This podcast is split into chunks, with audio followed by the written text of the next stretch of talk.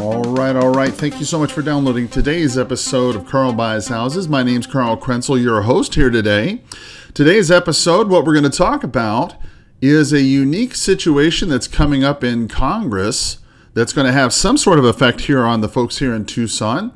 Also, we're going to go ahead and briefly talk about the Housing Confidence Index and how it's dropping sharply, and how these two measures affect each other and how that can help you here in Tucson today. So let's just quickly jump right into it.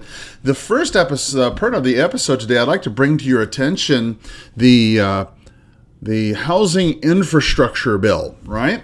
Uh, so this is basically Maxine Waters has uh, is a Democrat from California, 47th district, as I recall, and she has gone ahead and introduced what is called the Housing is Infrastructure Bill, and she's introduced that into Congress along with Senator Kamala Harris into the Senate uh, to go ahead and uh, introduce what is called the Housing is Infrastructure Act of 2019, House Resolution 5187, to invest more than 100 billion dollars to improve the housing infrastructure and to create jobs. Now, I'm just going to read what the bill says. The bill uh, says that it would provide a one time infusion of funds including $70 billion to fully address the capital needs backlog of public housing repairs. Read, which all you really need to read into that right there is when they say $70 billion to fully address the capital needs backlog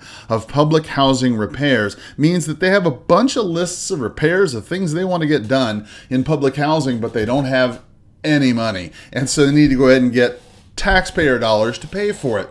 Uh, let's go ahead and continue. It says five billion of this 100 billion dollars would be used to create deeply affordable rental homes through the National Housing Trust Fund. What you can uh, really understand there is that is to be Section 8 housing, right?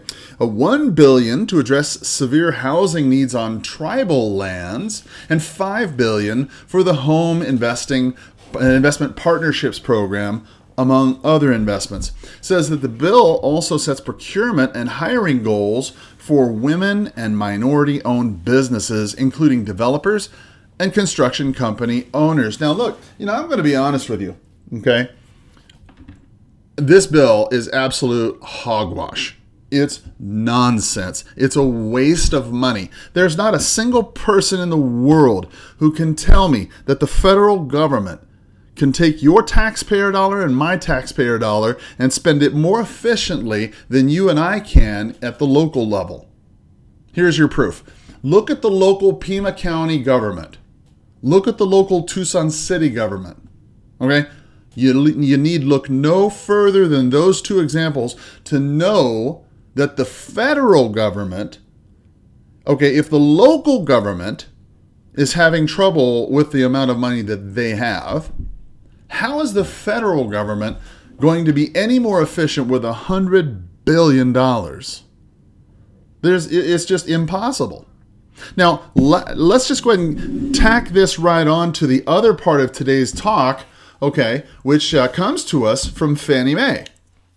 Now, Fannie Mae, excuse me, pardon me for a minute, says that uh, the Fannie Mae Home Purchase Sentiment Index, the HPSI, okay? Now they do this every single month. Fannie Mae does a telephone survey of a thousand people all right. And they just completed this survey on January 7th, uh, 7th or, or just really at the end of, uh, of December for January.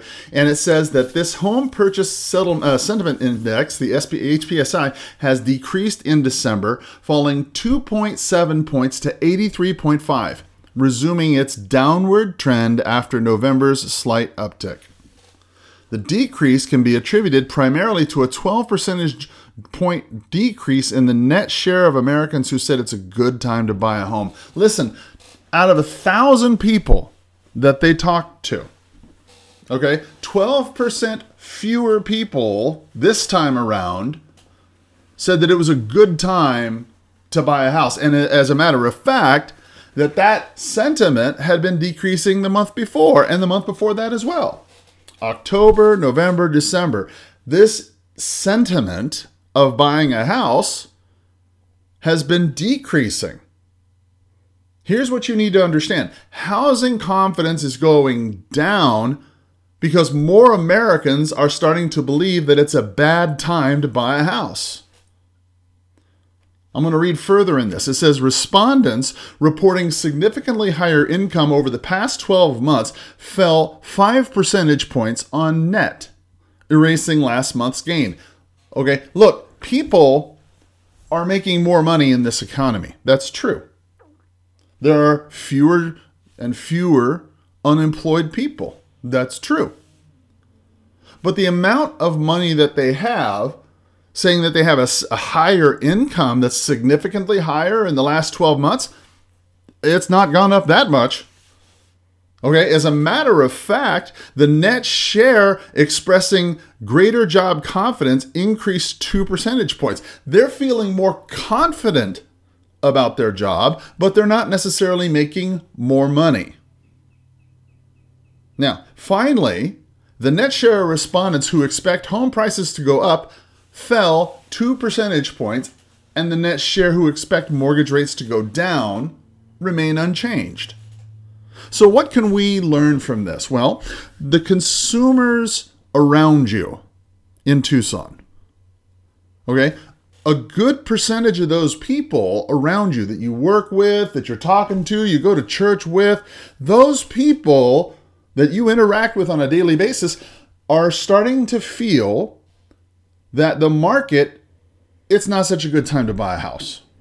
And as a matter of fact, increasingly more people who feel the home prices are going to go up is decreasing as well.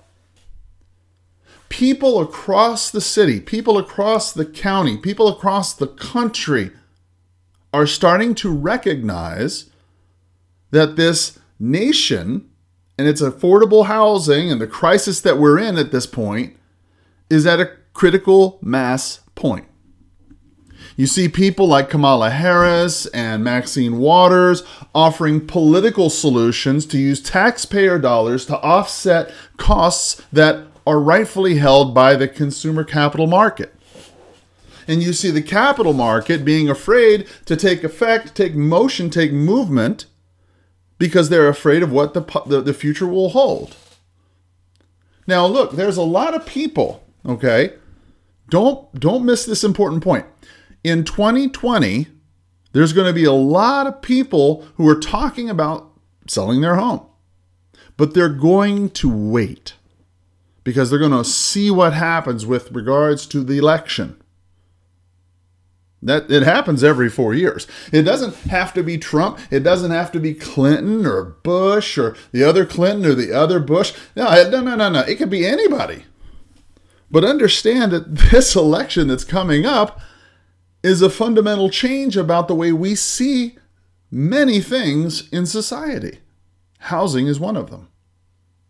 So, what I'd like to get is your opinion. I'd like to get your opinion. You tell me, what is your thought with regards to this new bill that's been introduced and is working its way through Congress?